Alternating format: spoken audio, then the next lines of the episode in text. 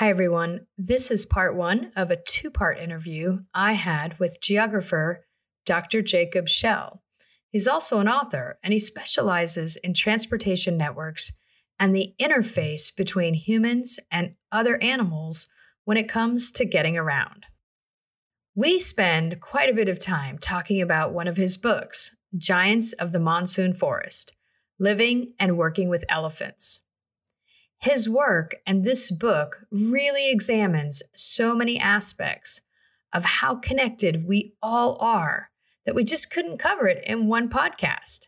When we consider how we use other species to meet our needs, one has to ask are we and can we also meet the needs of those species that we depend on?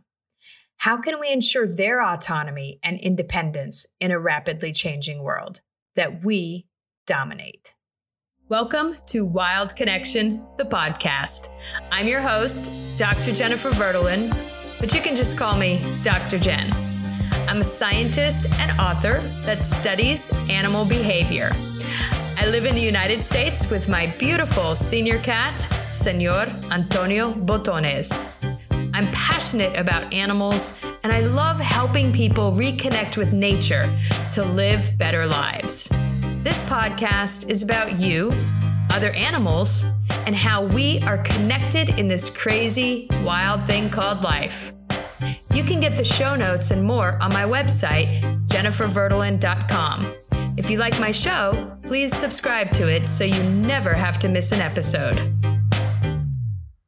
There's been kind of a consistent theme over the past few episodes that the issues that we face and the goals of conservation and environmental protection seem to have quite a few gray areas.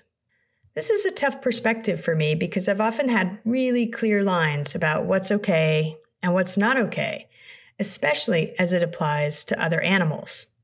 This has even placed me at odds with fellow scientists and made me not get jobs. For example, after I graduated with my PhD and was looking for a postdoc, I applied for a job to do research on beach mice.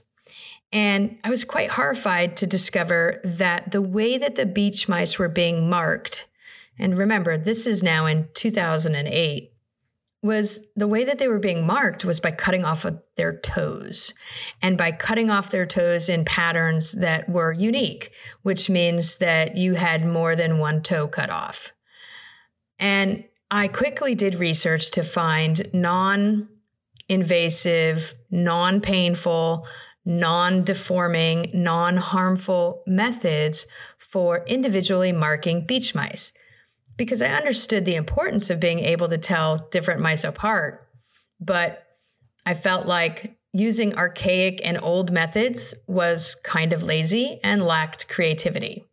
Needless to say, during the interview, I brought up this issue of the ethical approach, or rather the lack of ethics being used to study these beach mice.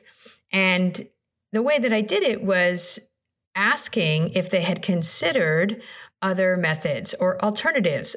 At that time, it was uh, fluorescent dye, and, and there were some other uh, ways that individual beach mice could be tracked without harming them.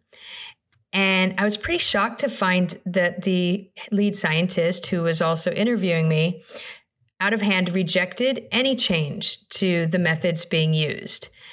Naturally, when I responded less than in a friendly manner by suggesting that perhaps they needed to work a little bit harder to think about how to do their research without harming another species.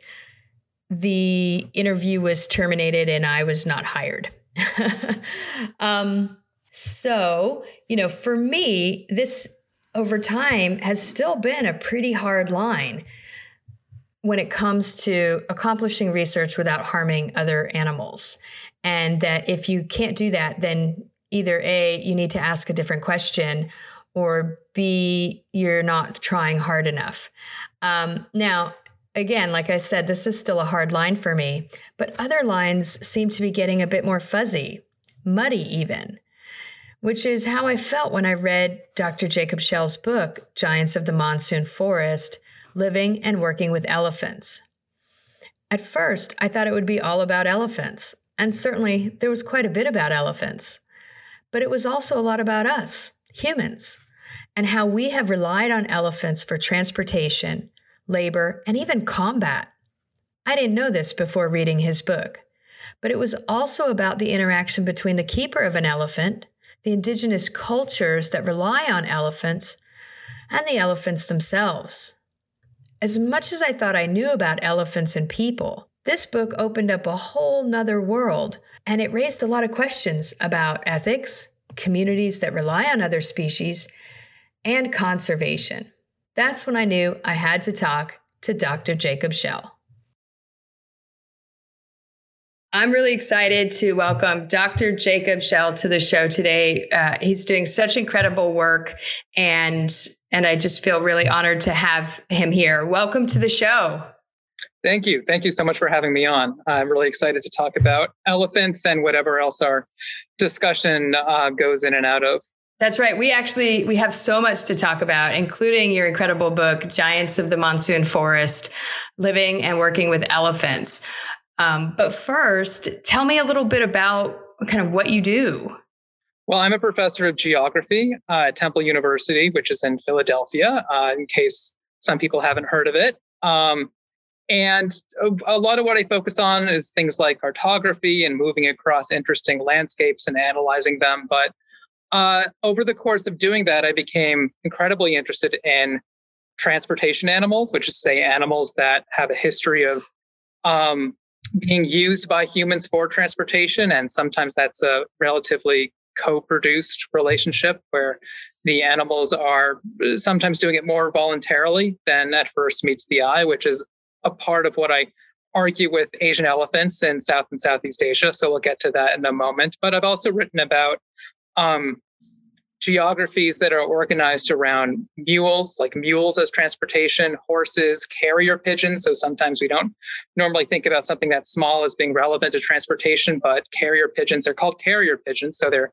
carrying something, uh, oftentimes little messages, though it can be uh, other things as well. So this whole topic of um, animals as uh, a means of facilitating human mobilities uh, is something that I've been uh, uh, really centrally interested in for for many years. And I guess of all the different little research case studies that I've focused in on, uh, the one that kind of just kind of blew up on me and wound up sort of flowering into something much huger than I was originally expecting was the one on Asian elephants. It wound up becoming a basically a seven year long research project, which culminated in my book, the title of which you just mentioned. Um, and yeah, on the whole, that's that's what I do. I, I won't. There's other stuff that I teach and write about, kind of around the edges, but I don't want to.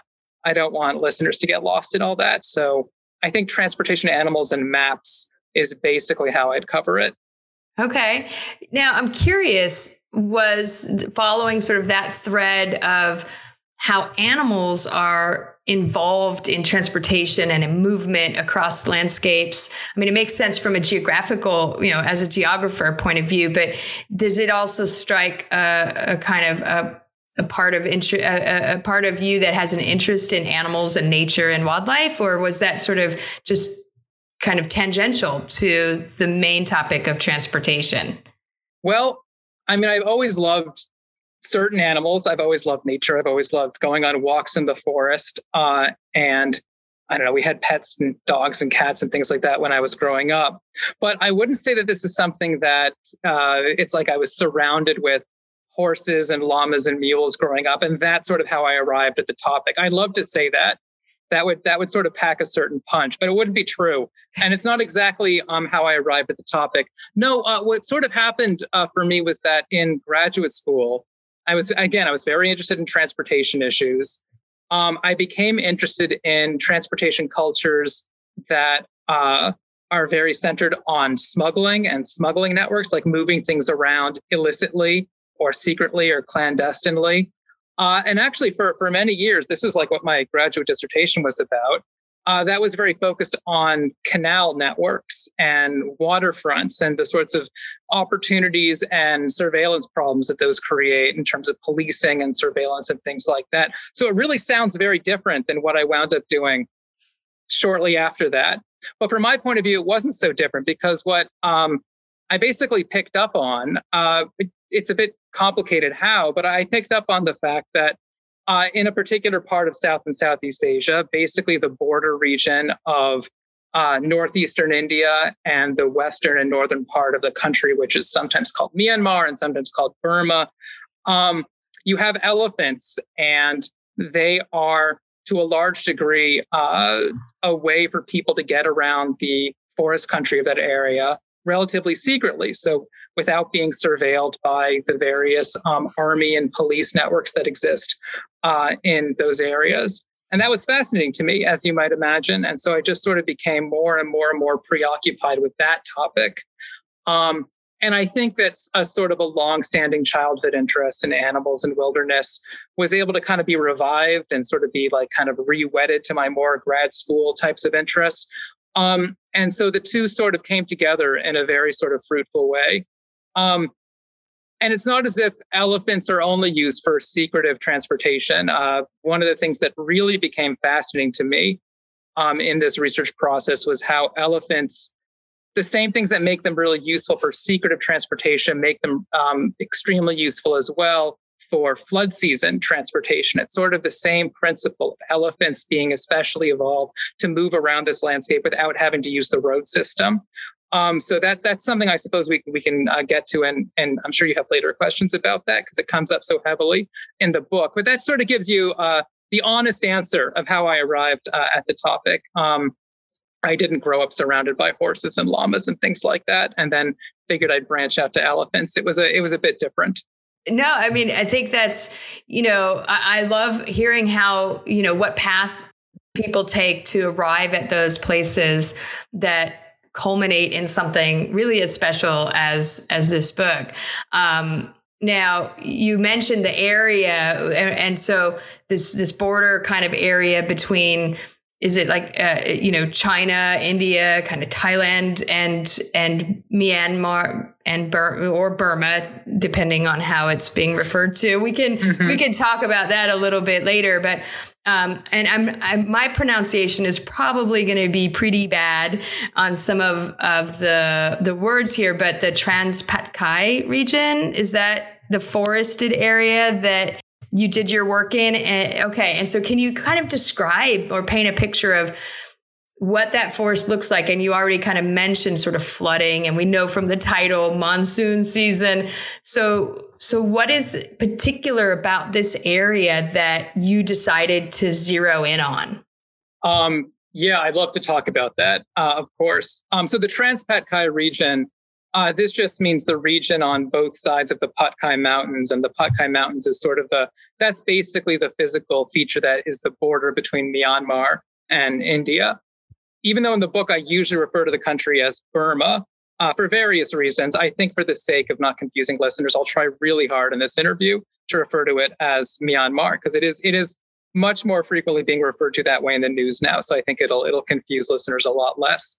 But it is it is the same term for the same country and you know in 10 years who knows what what term will wind up winning out and yes there's an extremely intense monsoon season uh, basically late summer early fall or the equivalent of those months uh, that occurs in, in, this area i think there are some patches of uh, maybe bangladesh and elsewhere in northeast india which technically have an even more intensive uh, monsoon flooding season than the, the Transpatkai uh, area but um, the Transpatkai is pretty close. And in addition to having this very intensive flooding season, uh, it's basically, it sort of depends how you measure uh, extent of forest cover, but it's basically the largest remaining uh, rainforest in mainland Southeast Asia. And I hasten to say mainland because um, you basically have larger chunks of uninterrupted uh, forest still in the uh, some of the offshore islands, like I think in particular Borneo has a larger forest than in the Transpatkai region. But the Transpatkai region, so again, that's northern Myanmar and a sort of sliver of northeast India that's along the border of Myanmar. Um, this is the largest remaining rainforest in uh, in mainland Asia, and so uh, in that way, it's a hugely significant area. Um, it's relatively far away from the kind of traditional and historical centers of state power. Uh, which would be more sort of associated with southern Myanmar, uh, the big cities uh, uh, and and sort of uh, centers of political power being and Yangon and and Mandalay, which is relatively far from this region. And uh, the, uh, the same thing is, is true with India too, where a lot of the center of political power is not in Northeast India, but in the central part of India, where New Delhi is. And so it's relatively remote, though it doesn't necessarily mean that it's uh, uh like listeners should not imagine an uninhabited landscape by any means. It can feel very dense with human settlement uh, in a lot of places, but uh, it has extraordinary flora and fauna, large megafauna are in the area uh, elephants, some remaining rhinoceroses, leopards. Um, there's supposed to be some tigers left, but uh, it doesn't seem like. I, I, it doesn't seem like very many have been seen in a number of years, uh, though perhaps the population could be revived. Even though it is the last remaining chunk of sort of relatively large uninterrupted rainforest uh, in the sort of larger region of South and Southeast and Eastern Asia, um, it is uh, gradually becoming deforested through various kinds of political and economic forces, which uh, many of the local people there are. I mean, some in some ways, uh, these are things which local people derive benefit from. It, it, you know creates economic opportunities and things like that. But in a lot of ways, uh, local uh, many locals, uh, especially like locals with a strong ethno-linguistic kind of minority status in the area, um, have not particularly liked those kinds of uh, economic development activities that have deforested the region because they associate it with an exploitation of uh, the uh, of the general area's natural resources for the sake of various kinds of elites that don't live there uh, and are are more settled in central India, southern uh, Myanmar, uh, as well as in as in China and, and other kinds of countries that wealth from the area tends to flow to. Um, so it, it's certainly been a fascinating region to be able to uh, visit uh, over the years. I, of course, was mainly drawn by the fact that there's this extremely unique, basically the last of its kind culture of human beings interacting with elephants in this Transpatkai region. Um, which, if listeners want to look it up on the map, they might have trouble finding the term Transpatkai outside of the context of my own book because I, I sort of developed the term to be intentionally binational as a strategy of anonymizing some interviews I did, uh, which were a little bit politically sensitive in nature.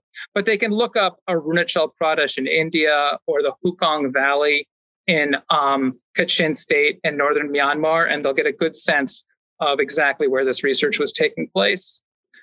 But this is the last uh, place in the world, basically, where there's a very, uh, there's still a very sort of vital and dynamic culture of human beings riding elephants across forest landscapes, uh, basically as a means of transportation to get from village to village or from camp to camp or to other sorts of mid forest locations. Um, sometimes secretly for various kinds of uh, political or economic reasons that secretive mobilities would have to happen, sometimes purely uh, as a response to weather conditions. The monsoon flooding can be so intense that the regular fixed uh, road network simply can't be used. So all of the motorized wheeled vehicles in the area are basically stuck for not necessarily months in a row, but like for several weeks after an especially bad uh, uh, rainstorm or uh, flooding event uh, that's happened in the middle of the flooding season, uh, the elephants are still able to get around just fine. They're sort of evolved to tromp around in the mud and they can wade and they can swim and they can do both of those things, wading and swimming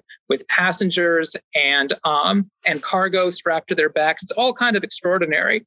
And this is the kind of thing that would have been happening all over South and Southeast and Eastern Asia more historically, like if we go a few centuries back but it's basically in this one area of the Transpatkai region that, that you still find something like this occurring. And one of the things I, I argue is I, I, don't think this should be looked at purely as a little peek into a sort of uh, obsolete, archaic chapter of human animal experience. I think this is actually something which um, ought to actually be maybe receive some international investment and, and, and, and, and be revived. Um, so I won't go too deeply into that because you probably have questions about that kind of thing. I do. Um, but one of the things sort of that I, I, a new word came out at me in reading your book early on, which I think might tie to what you were saying about this sort of rich cultural history in this area. You um, me because your book incorporates a lot of the history, complicated or not, of the area, and and it centers on this interaction between humans and elephants. But you describe something called ethno-elephantology. I think that was mm-hmm. the word. So I had never heard that before, um, but you sort of used it as if it was a common phrase. Can you tell us kind of what that means and, and how it relates to kind of what your book is doing?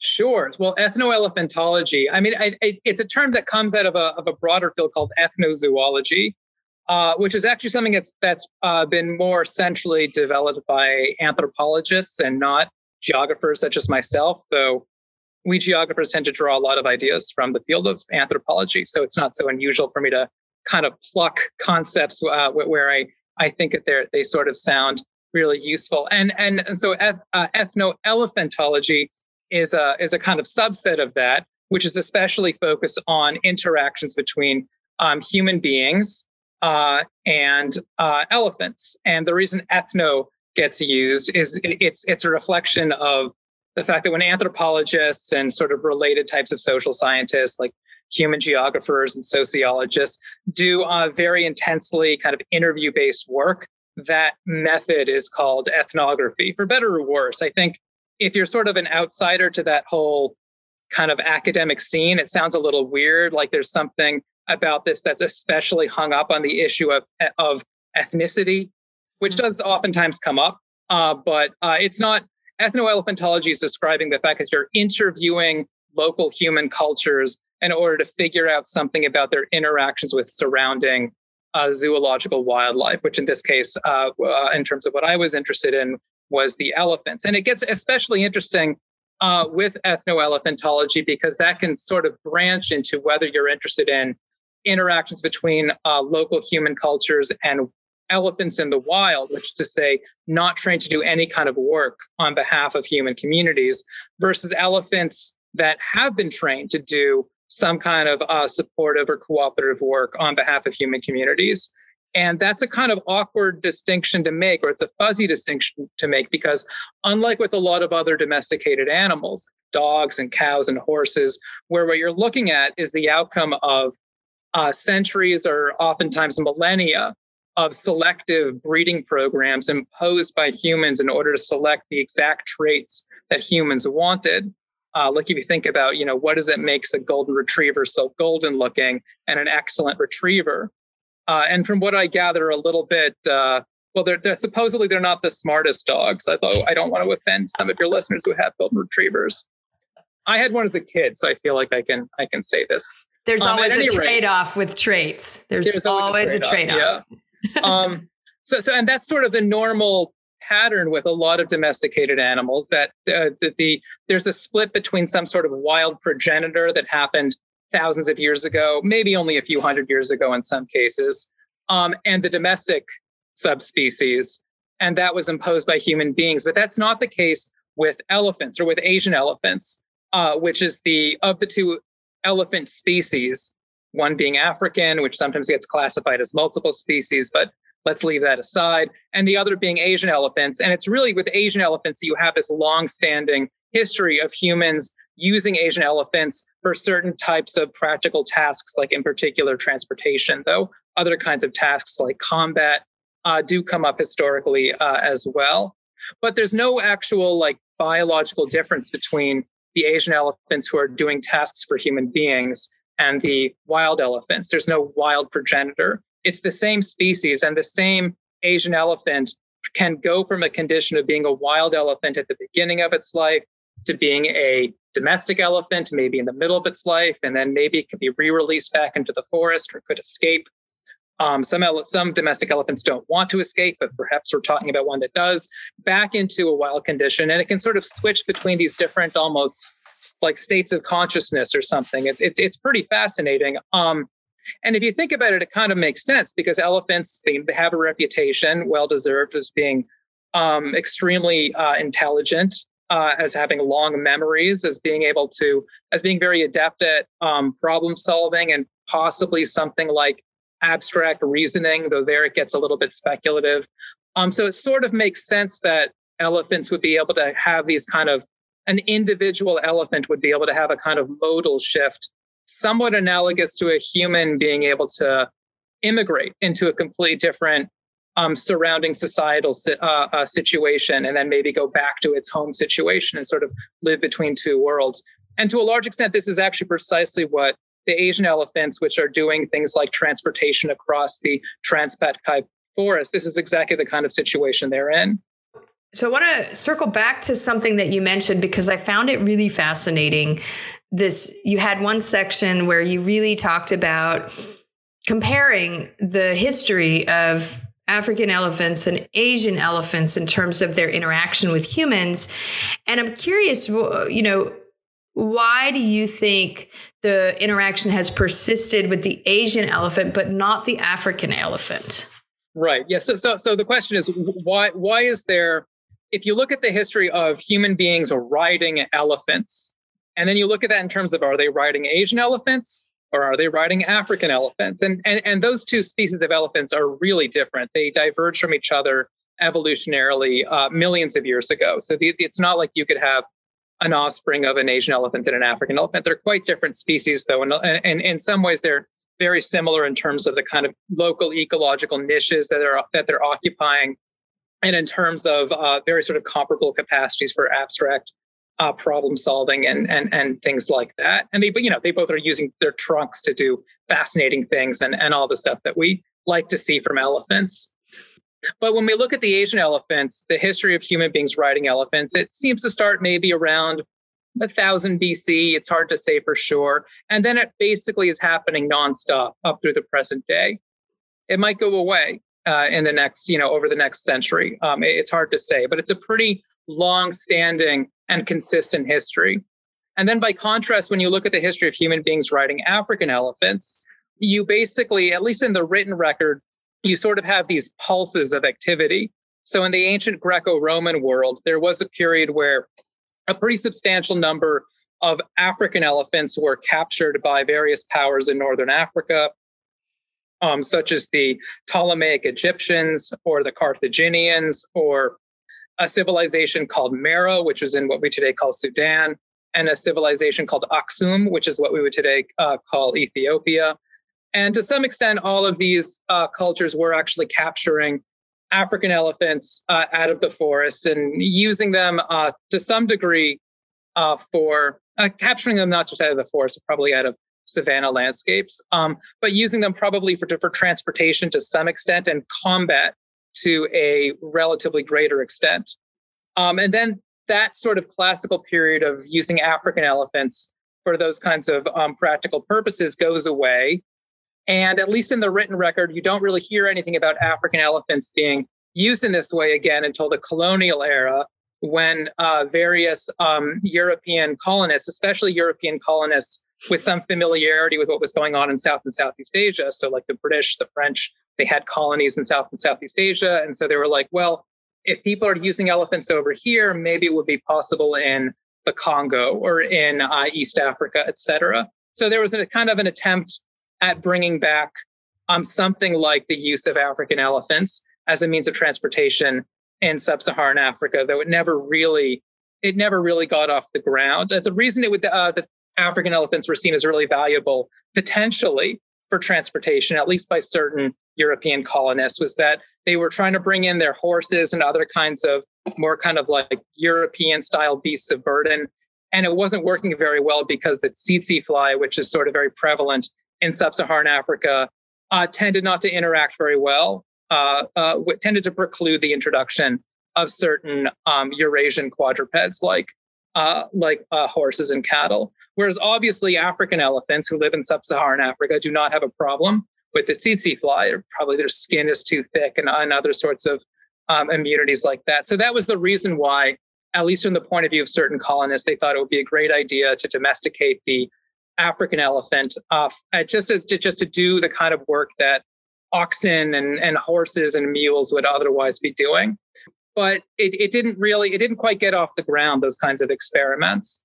There are some more kind of secondhand um, accounts of possibly certain uh, indigenous peoples in pre colonial sub Saharan Africa, possibly having local uh, traditions of like riding elephants. I, I, just found the the sort of the faintest references to things like that, uh, which which does come up in the chapter. I think you're you're thinking about, but on the whole, in uh, in, in Africa, you don't have this sort of long-standing history of people riding elephants. Whereas in Asia, you really do. It's a nonstop history of people um, mostly capturing elephants out of the forest and then training them for labor as transport animals. Um, in some cases, as combat animals, that goes away by the time you get to the era of modern warfare, certainly, um, as well as for other kinds of, um, I guess, social uses like in parades, uh, for uh, religious rituals and festivals, uh, and and things like that. And so this is it's a very sort of striking difference. And uh, the, the, main reason that that I, I think or I argue that this this difference came about is that in Asia, what's going on over the course of several thousand years is that you have these big centers of human population, especially in China as well as in India, and to a lesser degree, but but also a factor in certain of the big river valleys in Southeast Asia, like the Irrawaddy and the Mekong and the Chao Phraya. And what these, these big centers of human population are doing is they're dependent upon mass agriculture. In some cases, uh, they need to grow rice, and in other cases, they need to grow uh, wheat and other cereal grains like that. But they're reliant upon a form of agricultural production which uh, requires permanent clearance of forest cover. And so, what this is doing over the millennia is it's pushing the local elephant species, the Asian elephants, out of the river valleys and into the forest. And simultaneous with that, it's also pushing certain human beings that don't really want to be absorbed into these expanded kingdoms out of those same river valleys and into the forest. And so, this dynamic, which is taking place over several thousand years again, um, is creating certain sort of subtle selective pressures for Asian elephants that can kind of get along with the kinds of human beings that would tend to flee into the forest in order to avoid getting absorbed into a agriculturally intensive kingdom or empire. And so it's a very peculiar kind of dynamic, which even though there was never a human designed selective breeding program being imposed upon Asian elephants, um, nonetheless, there's a set of dynamics occurring, not really designed by anyone in particular, that would make it very likely that uh, elephants with a certain set of skills useful to forest oriented human beings would be relatively likely to um, survive this highly destructive process of human spread in uh, Eastern and Southern and Southeast Asia. And so that's the Asian elephant situation over the millennia. And then by contrast, to bring it back to Africa, um, since the whole, the whole, the whole sort of crux of that discussion is the comparison, um, you don't really have anything quite analogous. You have some very kind of important um, historical kingdoms and empires in uh, sub-Saharan Africa, the Songhai Empire and the uh, Zimbabwe Kingdom, uh, and places like that. But in none of those cases is there this intensive process of um, creating mass agriculture zones and a process of intensive deforestation happening. And so, in other words, you don't have a process that's pushing tons and tons and tons of African elephants out of their forested areas and forcing them to sort of come up with a different skill set and a different niche in order to figure out what they're going to do after having been pushed out of their um, historical environment. Whereas with Asian elephants, you absolutely do have that. Uh, biological evidence with Asian elephants um, suggests that if you go back just a few thousand years, uh, they were mostly uh, living by um, munching on grasses along the big fertile river valleys prior to those big fertile river valleys being sort of conquered by human beings and transformed into mass agricultural zones. Um, so they were like, they were river animals, basically.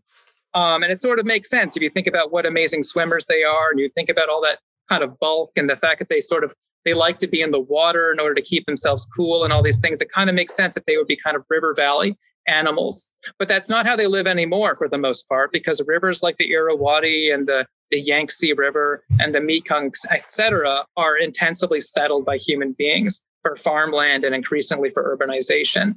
And so Asian elephants kind of had to reinvent themselves as forest animals and as hill animals, um, both of those things together. Uh, and uh, that that reinvention, um, they had to sort of learn to digest a sort of different set of uh, of uh, vegetation uh, to you know uh, for their dietary requirements on a daily basis. But it also meant that they had to sort of figure out, okay, what am I going to do uh, in this forested area, which is full of various kinds of human beings. Some of them are elephant hunters, some of them are elephant riders, some of them don't want to have anything to do with elephants at all. And so, elephants that would be relatively likelier to get along with the elephant riders would be relatively likely to survive and pass on their genes provided the elephant riders actually gave their elephants an opportunity to mate, which is sort of the crucial thing uh, that I see coming out of this research in terms of um, implications for Asian elephant conservation. Yeah, which, and I, which I can get to, but I, have been going on for a while. So no, that's okay. We're we're going to talk about yeah, we're going to talk about that a little bit later. Um, you know, one of the things that you brought up um, is in, in in this comparison is sort of catching elephants, and I'm gonna I'm gonna confess that I struggled the most with the chapter where you talk about how the elephants are caught in that process, mm. and there were three kind of main uh, ways, and I think that um, you sort of described the Mela Shikar, is that how you say it? Mm-hmm. Approach as sort of the least disturbing and and i was wondering if you had the opportunity to observe these processes at all and how you felt about it uh, yeah, that, that that's a great question. Um, and, and, I think I'll, I'll explain in some more, more detail the different catching methods and why they're significant and um, some of the ethical dilemmas there, but also why I think there's a massive amount of potential from these practices from a conservationist point of view. But just to get to your question, uh, several opportunities to observe firsthand were offered to me. And in each case, I sort of paused and turned it down, as a matter of fact, because in each case, I was a bit worried that if I saw, I knew what I was going to see. I was going to see something like an elephant calf tied up with all four limbs to four trees. And it would probably be something like we would arrive on, an, on a fully trained adult elephant bringing treats, but there would also be some well that's the positive reinforcement and there would also be some negative reinforcement and i saw i met elephants that had scars on their forehead from the negative reinforcement that had happened earlier in their lives. So i sort of had a sense of what i was going to see. And i thought well if i see that firsthand i'm going to have a crisis of motivation and i'm not going to be able to complete the research. So i think i better say no.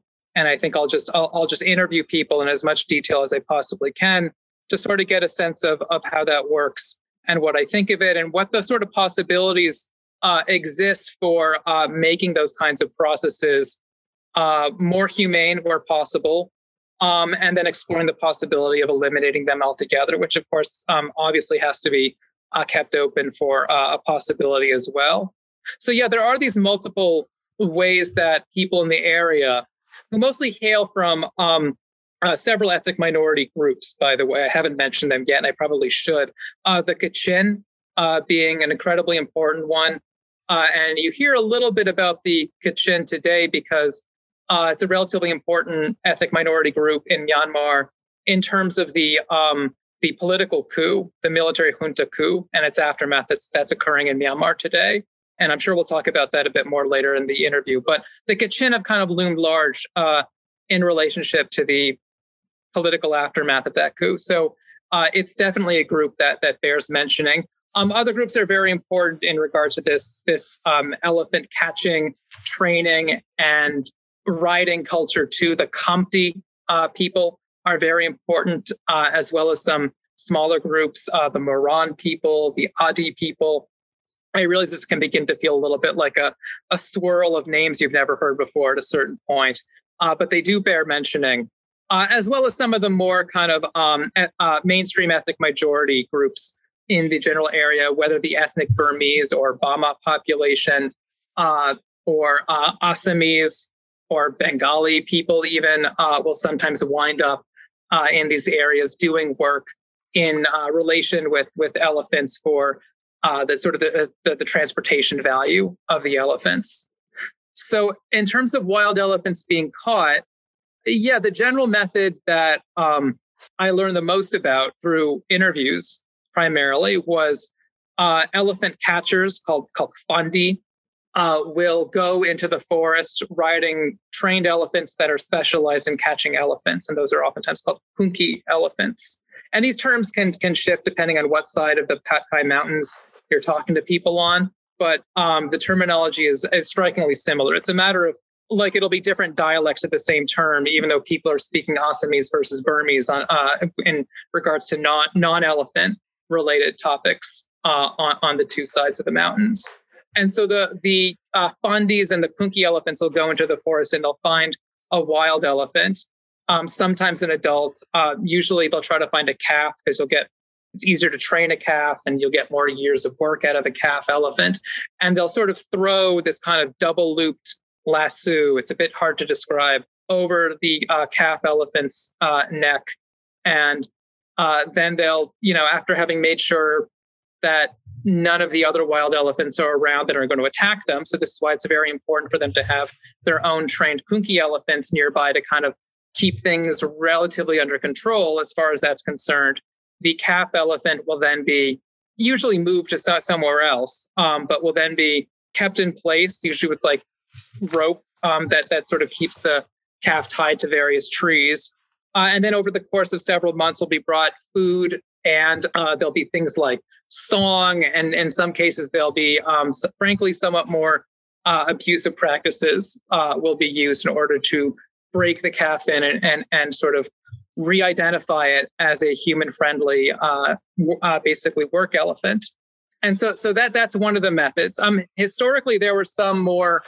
There were some methods which, in some ways, uh, well, there's a trade-off. Uh, there, there was a, a, method that many of the uh, royal kings of um, historical Thailand or Siam and uh, historical Myanmar or, or, Burma would use, um, some historical kings would use, where a vast stockade would be built, like out of many um, many poles of, of wood would be erected uh, all throughout the forest, sometimes many kilometers long.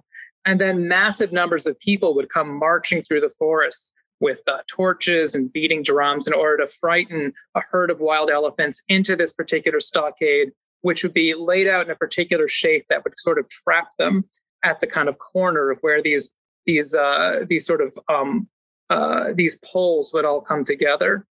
And in some ways, that sounds just as bad, perhaps, but in some ways, it was actually better for the elephants because this could actually maintain elephant families. So a calf would stay uh, with with the calf's uh, mother elephant and auntie elephant, that being the kind of uh, uh, the sort of the basis of like an elephant family unit. I guess because the father elephants are not usually involved, though. There's, they there's they are there's not. A, there's there's there's exceptions to that, which sure. is noted. But it's generally speaking, it's it's like a mama auntie calf dynamic. Matri- yeah, it's like a matriarchal sort of right. social system. And in general, like African elephants, Asian elephant males are solitary, though, as you point out, and as I know as an animal behaviorist, there are always but there's that other situation and and a lot of times it's environmental conditions that will influence sociality of any particular species um, but you're right yeah. it would keep the family unit, which is incredibly important to elephants together.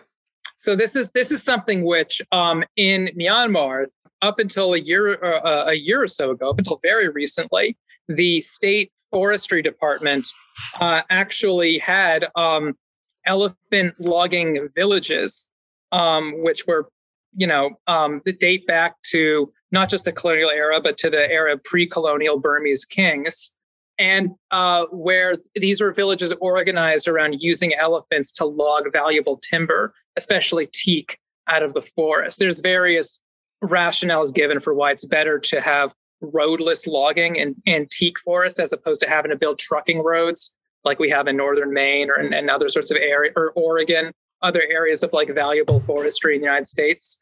There's arguments given. I, I'm not. This is sort of. It's a little bit outside my expertise for why in the case of teak, you don't want to build big trucking roads and you want to let the soil kind of do its own thing and let it's better if you can have elephants doing most of the work hauling the teak out of the forest.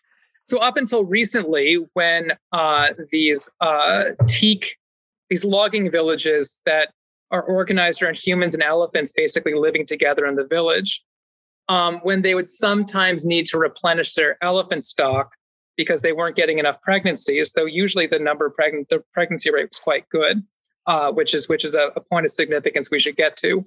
But uh, they would they would need to catch wild elephants, and the preference from the point of view of the Burmese forestry departments is you want to use the stockade method.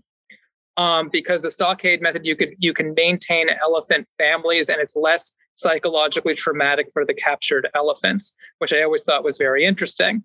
Um, on the other hand, you could argue that in some ways, uh, having to have these massive stockades in the middle of the forest creates a disruption in the layout of the forest, unless the forestry department goes through and cleans up the mess they made by building the stockade, which I'm, I'm sure in some cases they do, but probably not always.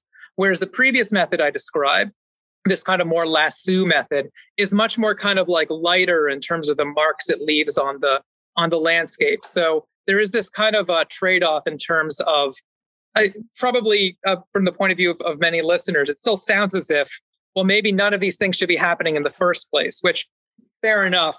Uh, up until up until relatively recently, the future of the Burmese elephant logging system is not really that clear right now. I, I feel very fortunate to have seen it and what might prove to have been its the final decade of its history, which is the 2010s. Um, though you know maybe I'll, I'll I'll be wrong, and and and some elephants, some Burmese elephants will wind up being repurposed back in those in those kinds of villages. But but that that particular capturing process uh, was still being being used with and, and the logic of um, the Burmese Forestry Department in particular has been especially interested in this question of when you're training a wild elephant to become a human friendly work elephant, are there ways of keeping the negative reinforcement at an absolute minimum and organizing the entire training process around positive reinforcement? Um, so that's something which the Burmese Forestry Department has been especially interested in. Whereas if you go back to more like the region of the Transpatkai, which tends to be much more dominated by ethnic minority groups, there's been significantly less interest in that and more interest in, well, how can we sort of uh, engage in, in this kind of activity while keeping sort of these big state bureaucracies at arm's length. So there's sort of a different set of, I would say, human uh, moral and political imperatives at at sort of at play if you compare both areas, which is to say the more kind of tribal dominated Transpatkai situation versus the more kind of state dominated Burmese Forestry Department situation. Okay. I mean, it's it's a complicated thing, and and we're going to talk about sort of um, you know how you think and and where you saw this influencing conservation because I do think that's important.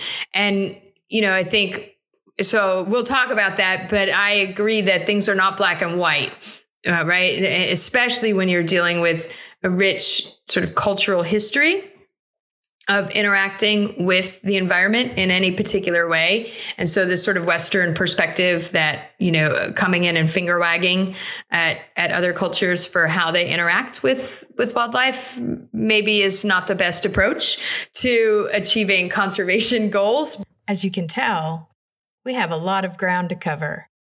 And in the next episode, we start talking about the relationship between the people catching and working with the elephants, some of the elephants themselves, some memorable elephants in history, and what the future might hold for the Asian elephant and its relationship with humans in terms of conservation. Hope that you tune in next week for the second part of my interview with Dr. Jacob Shell. It's truly an important conversation and I think that we need to recognize that sometimes those lines are blurry and they are muddy. And perhaps there is a pathway forward that preserves cultural traditions, the independence and autonomy of peoples, and also preserves the independence and autonomy of the wildlife that they interact with. Thanks for listening. And if you're digging the show, please subscribe and share so other people can learn about the show. You can check out my show notes at jenniferverdolin.com or you can go to the podcast website, Wild Connection, the podcast, hosted by Podbean. Thanks for listening.